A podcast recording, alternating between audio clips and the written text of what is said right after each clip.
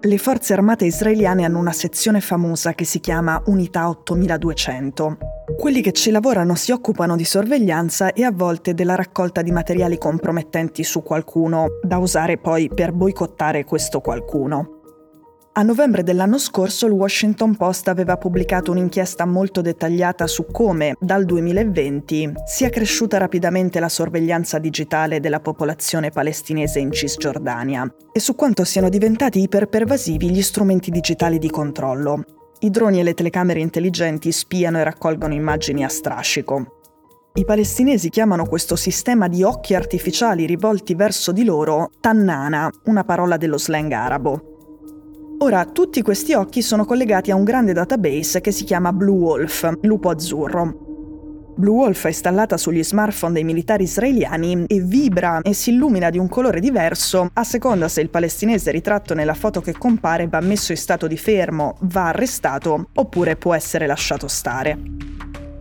Un soldato israeliano ha raccontato che questo database è talmente gigantesco, pieno di foto collegate a ogni genere di informazioni su una persona, che tra loro lui e i suoi colleghi lo chiamano così, il vero Facebook dei palestinesi.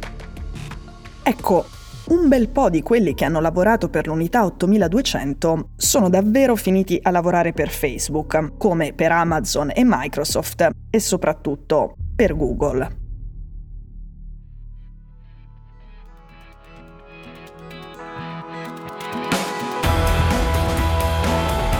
Sono Cecilia Sala e questo è Stories.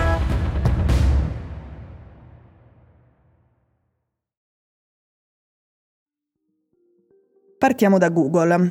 Solo guardando LinkedIn, il social network per trovare lavoro e raccontare i propri successi professionali mettendo in bacheca percorso di studi e curriculum, solo su LinkedIn si trovano novantanove dipendenti di Google che sono anche veterani dell'unità ottomiladuecento delle forze armate israeliane.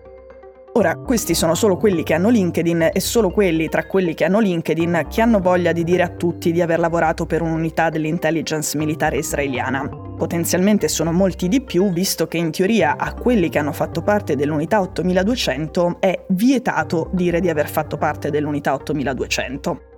Questa è una regola che si è fatta sempre più labile nel tempo, anche perché l'unità ottomiladuecento è parecchio capace, è parecchio famosa e quindi dire di aver lavorato lì aiuta non poco a trovare un nuovo lavoro ben pagato.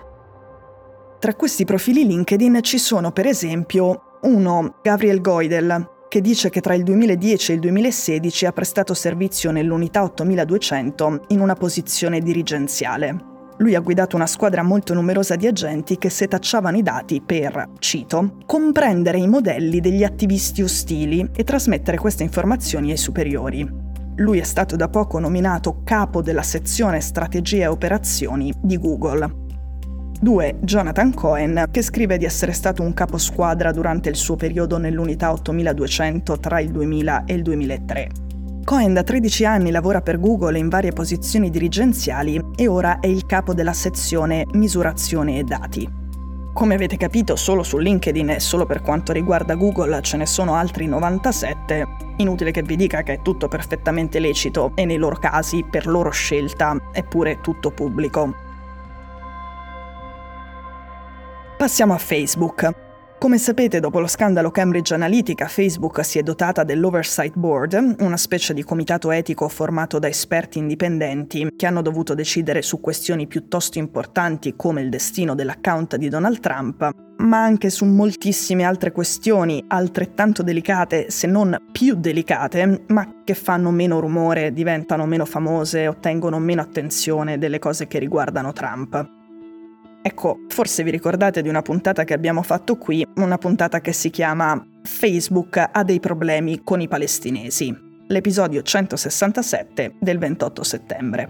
Avevamo parlato del fatto che l'algoritmo di Facebook discrimina i palestinesi e di come fosse abile a rintracciare i discorsi d'odio contro gli ebrei israeliani e quindi poi di censurarli, mentre l'algoritmo di Facebook non blocca i discorsi d'odio contro i palestinesi. Questo anche semplicemente perché, come avevamo detto, è addestrato a rintracciare le minacce in arabo mentre non conosce e non capisce la lingua ebraica. Oltre a questo nel report c'erano molti altri esempi sulle discriminazioni automatizzate, quindi automatiche, dei palestinesi da parte di Meta. nell'Oversight Board di Meta, che Mark Zuckerberg ha descritto come la Corte Suprema di Facebook, c'è Emil Palmor, è uno dei ventitré che fanno parte della supercommissione. Palmor è un veterano dell'Unità ottomiladuecento, non è l'unico tra quelli che oggi lavorano per Meta, ma è sicuramente il più importante. Lui, dopo l'Unità ottomiladuecento, è diventato il direttore generale del Ministero della Giustizia israeliano. In questo ruolo ha creato la cosiddetta Unità di segnalazione Internet, proprio quella che avrebbe fatto lobbying nei confronti di Facebook per spingere la piattaforma a eliminare una enorme mole di contenuti creati da utenti palestinesi. Ecco, è appunto una storia in cui è tutto perfettamente lecito, ma è una storia che ha una sua rilevanza.